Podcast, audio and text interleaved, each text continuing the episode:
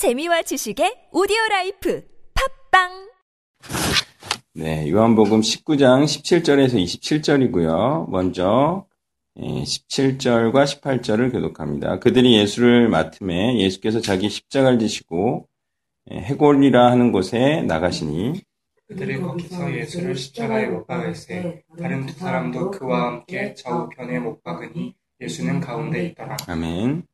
예, 우리가 17절을 통해서 알 수 있듯이요. 자기의 십자가를 진다는 것은 죽는 길로 나아간다는 사실을 알 수가 있습니다.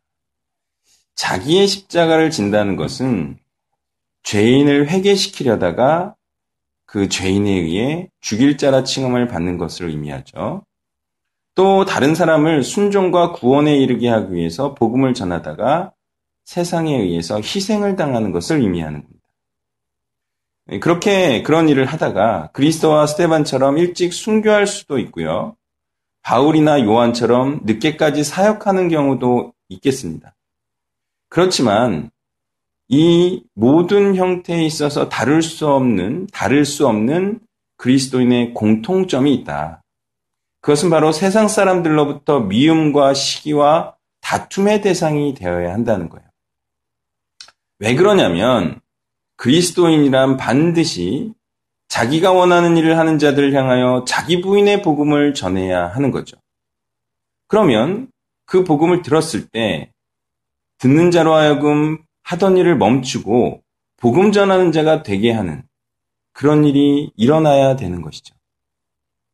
물론 복음을 받아들인 자들 중에는 하던 일을 계속하면서 복음을 전할 수 있거나 그렇게 사역을 하던 일을 하면서 사역을 할 수 있는 경우는 하던 일을 유지할 수 있겠습니다. 하지만 대부분은 그렇게 하다가 띄엄띄엄 하는 사역이 되거나 또는 아마추어 같은 사역이 되거나 또는 열매 없는 사역이 되는 것이기 때문에 모든 일이 그러하듯이 하려면 제대로 하는 게 낫다. 올인해서 하는 게 낫다. 그러한 사실을 우리는 알고 있어야 됩니다. 그리스도인은 왜 세상, 세상 사람들에게 미움과 시기의 대상이 되고 다툼을 일으키는 자가 되어야 하는지에 대해서 말해보겠습니다. 그리스도인이란 어떤 주장을 하는 사람이라면, 이냐면, 그리스도처럼 살아야 된다라고 주장하는 자입니다. 더 나아가, 바울처럼 나처럼 살아라, 나를 본받으라고 말하는 사람이라는 거예요. 그러면, 다른 사람들에게는 어떤 말을 하는 거냐? 당신이 지금처럼 그대로 살면 지옥에 간다라고 말하는 자예요. 더 나아가서 나처럼 살아라 하고 자기는 긍정하고 대부분의 다른 사람들은 부정하는 언뜻 보면 매우 독선적이고 혼자만 잘난 듯이 말하는 그런 자이기 때문이죠. 미움의 대상이 되고 지탄의 대상이 되는. 그런데 그리스도께서 왜 죽음을, 죽임을 당하셨는지 생각하면 이 말이 맞다는 사실을 알 수가 있습니다. 며칠 전에 제가 카톡방에 이제 거기가 부산인데요. 예, 노방전도하는 영상을 예, 카톡방에 올렸죠. 그 형제 이제 선준 형제인데 그 영상을 보면 그 전도를 보고 그 정말 값진 메시지를 듣고 사람들은 어떻게 말하냐? 그 성경적인 선포를 향하여 세상 사람들은 소음이다 이러는 거죠. 그리고 자기 주장만 한다 이렇게. 그 다른 사람들은 다 죄인으로 만든다 이렇게 반응을 하는 거예요. 물론 그 중에 소수는 듣겠죠. 그렇기 때문에 그리스도처럼 살면 자기 십자가를 지으면, 지면 바로 세상 사람들에게 죽는 길로, 지탄을 받는 길로 간다라는 겁니다. 19절에서 22절을 교독합니다. 빌라도가 패를 써서 십자가 위에 붙이니 나사렛 예수 유대인의 왕이라 기록되었더라. 예수께서 박히신 곳이 성에서 가까운 곳으로 많은 유대인이 패를 입는데 히브리와 로마와 헬라 말로 기록되었더라. 유대인의 대제사장들이 빌라도에게 이르되 유대인의 왕이라 쓰지 말고 자칭 유대인의 왕이라 쓰라 하니 빌라도가 대답하되 내가 쓸 것을 썼다 아니라. 아멘. 자, 조롱하듯 또는 죄명을 표기, 하려고 붙인 나사렛 예수 유대인의 왕이라는 이 패가 있어요. 그런데 이 패에 쓰인 이 문구는 정말이고 사실이죠. 장난으로 또는 죄명으로 썼는데 이게 진실이었다는 거예요. 그리고 유대인의 왕이라는 뜻은 뭐냐? 그것은 유대인들만의 왕이라는 뜻이 아니에요. 그죠? 유대인의 왕이라는 뜻은 유대인의 왕으로 시작해서 점점 그 땅을 넓힐 전 세계의 왕이 장차 되실 것이라는 사실을 말하고 있는 거예요. 근데 빌라도는 유대인의 왕인 줄 아는, 유대인들만의 왕인 줄 아는 거죠. 아니, 하나님의 계획은요, 유대인의 왕으로 시작해서 전 세계의 왕으로 확장시키는 것이 하나님의 계획이었어요. 그러나 진실은 그 자체에 힘이 있어서 히브리 사람과 로마 사람과 헬라 사람들에게 퍼져갔습니다. 그리고 그리스도께서 죽으신 이후에도 대제사장들을 위협하는 숨기려 해도 숨길 수 없는 진리이자 사실이었던 것입니다. 진실은 대제사장 등과 같은 권력자가 아무리 숨기려 해도 숨겨지지가 않는 것입니다. 그 이유는 바로 하나님께서 살아계시기 때문입니다. 하나님께서는 결코 하나님의 말씀이 거짓되고 왜곡시키는 것을 두고만 보시지 않기 때문입니다. 사람이요, 사실은 속여서 그 속인 사실을 영원히 사실이 되게 할 수는 있습니다. 그렇지만 진리만은 영원히 왜곡시킬 수 없습니다. 그 이유는 무엇일까요? 바로 진리는 이생 이후에 저 생에서 반드시 밝혀지는데 그 중간에 심판이 있기 한번 죽은 이후에는 진리를 기준으로 하는 심판이 있기 때문에 진리는 왜곡시킬 수가 없습니다. 진리는 그리스도가 전 세계의 왕이시기에 모든 자들은 그리스도의 말씀에 순종하여 그리스도를 따르는 그리스도처럼 살아야 한다는 것입니다. 이 진리에 따라 살지 않으면 지옥에 간다는 사실. 이게 진실입니다. 23절부터 24절을 교독합니다. 군인들이 예수를 십자가에 못 박고 그의 옷을 취하여 네 깃에 나눠 각각 한 기씩 얻고 속옷도 취하니 그 속옷은 호지 아니하고 위에서부터 통으로 짠 것이라.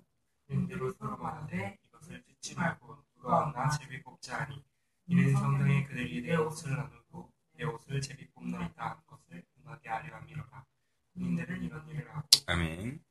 그리스도는 하나님의 말씀을 성취하는 분이시기 때문에 구원받을 뿐임을 말하고 있어요. 동시에 다윗이 쓴 시편 22편 18절을 성취하는 분이시기 때문에 다윗의 후손으로 오신 구원자임을 또한 알려주고 있는 말씀입니다. 다윗도 하나님의 뜻을 행하다가 많은 고난을 받았어요. 그렇지만 이후에는 어떻게 됐죠? 높은 왕이 됐죠. 또 많은 업적을 남긴 자가 되었듯이 그리스도께서도 지금 하나님의 뜻을 행하셨기 때문에 다윗과 같은 종류의 고난을 당하시는 것이다. 그렇지만 이후에 어떻게 될 것까지 말하는 거예요, 부문이? 이미 다윗을 통하여서 이런 고난을 받고 다시 높아졌죠. 그래서 그리스도께서 다윗의 말씀을 성취하면서 다윗과 같은 고난을 받으시고 있죠. 그럼 어떻게 될 게 뻔합니까? 다윗처럼 높은 왕이 되실 것이 뻔하다. 이런 내용을 또한 암시하고 있죠. 그러면 우리는 어찌해야 하겠습니까? 그것은 고난 이후에 영광이 있음을 알아서 우리도 지금의 그리스도의 고난에 동참할 일이고요. 그리스도처럼 죽음 위에 있을 영광을 바라볼 일인 것입니다. 너무 군인들이 그리스도께 이런 식으로 조롱하고 괴롭히지 않을 것이라 기대하면 된다 안 된다? 아 군인들은 원래 이런 사람들이에요. 이런 사람들한테 너 왜 그러냐? 뭐 그렇게 자꾸 어, 기대하는 것도 별로 좋지 않고 그리스도이면서 나에게는 이런 일이 일어나지 않을 것이라 생각하는 것도 옳지 않아요. 그리스도인이라면 묵묵히 이런 고난과 치욕을 감내하면서 하나님의 뜻을 성취해 갈 일인 거죠. 25절부터 27절까지 교독합니다. 예수의 십자가 곁에는 그 어머니와 이모와 글로바의 아내 마리아와 막달라 마리아가 섰는지라. 그래서 자기 어머니와 사랑하시는 제자가 곁에 서 있는 것을 보시고 자기 어머니께 말씀하시되 여자여 보소서 아들이니이다 하시고. 또 그 제자에게 이르시되 보라 내 어머니라 하신대 그때부터 그 제자가 자기 집에 모시니라. 아멘.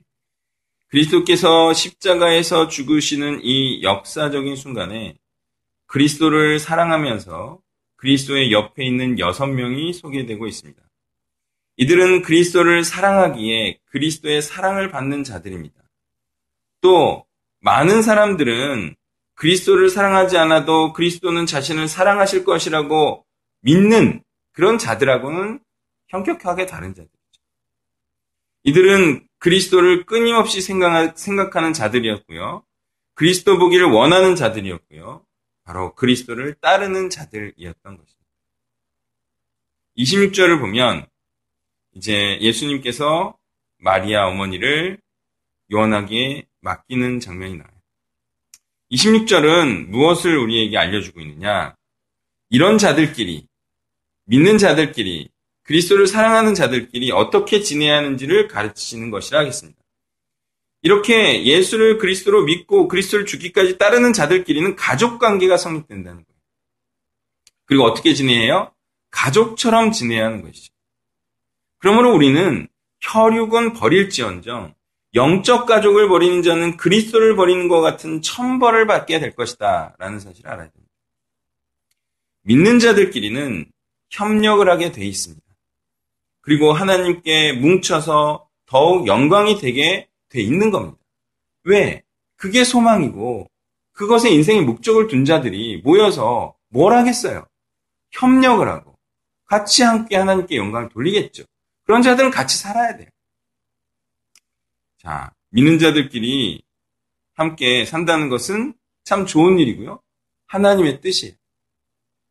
빌딩 마련하면 다 이사할 거죠. 네. 같이 뭐 이렇게 힘을 합쳐야죠.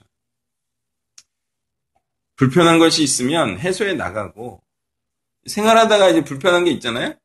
네. 불편한 게 뭐예요? 청소, 빨래, 설거지, 음식하고 뭐 이런 거잖아요. 그럼 어떻게 해결한다? 우리 단체에 지침이 있어요. 그런 걸 어떻게 해결한다? 가사 도우미가 해결한다. 지금도 우리 일주일에 두 번 가사 도우미 와요, 여기. 비싸지도 않아. 그렇게 해요. 그리고 그 다음에 우리는 뭐 한다? 전적으로 복음 전하는 거에 우리는 주력한다. 그래서 그런 거에 이렇게 연연할 필요 없어요. 그런 것 때문에 불편해하고 싸울 필요 없어. 네, 요즘 시대가 좋아가지고 돈 얼마 안 내요. 그렇게 해가지고 반나절만 해도 깨끗해져요. 일주일에 두 번. 얼마 안 해요.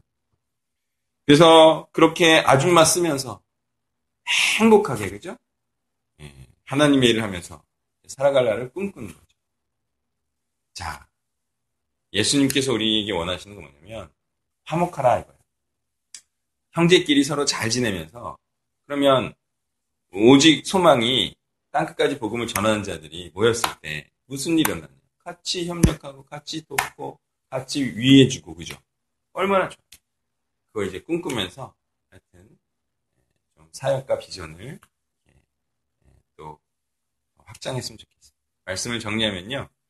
자기 십자가를 질 때 일어나는 일이 오늘 본문에 드러나고 있어요. 첫 번째, 죽는 일. 두 번째, 하나님의 말씀이 성취되는 일. 그 다음에 믿는 자들이 따르고 또 그들이 함께 하나 되는 일이 일어난다라는 사실을 알 수가 있습니다.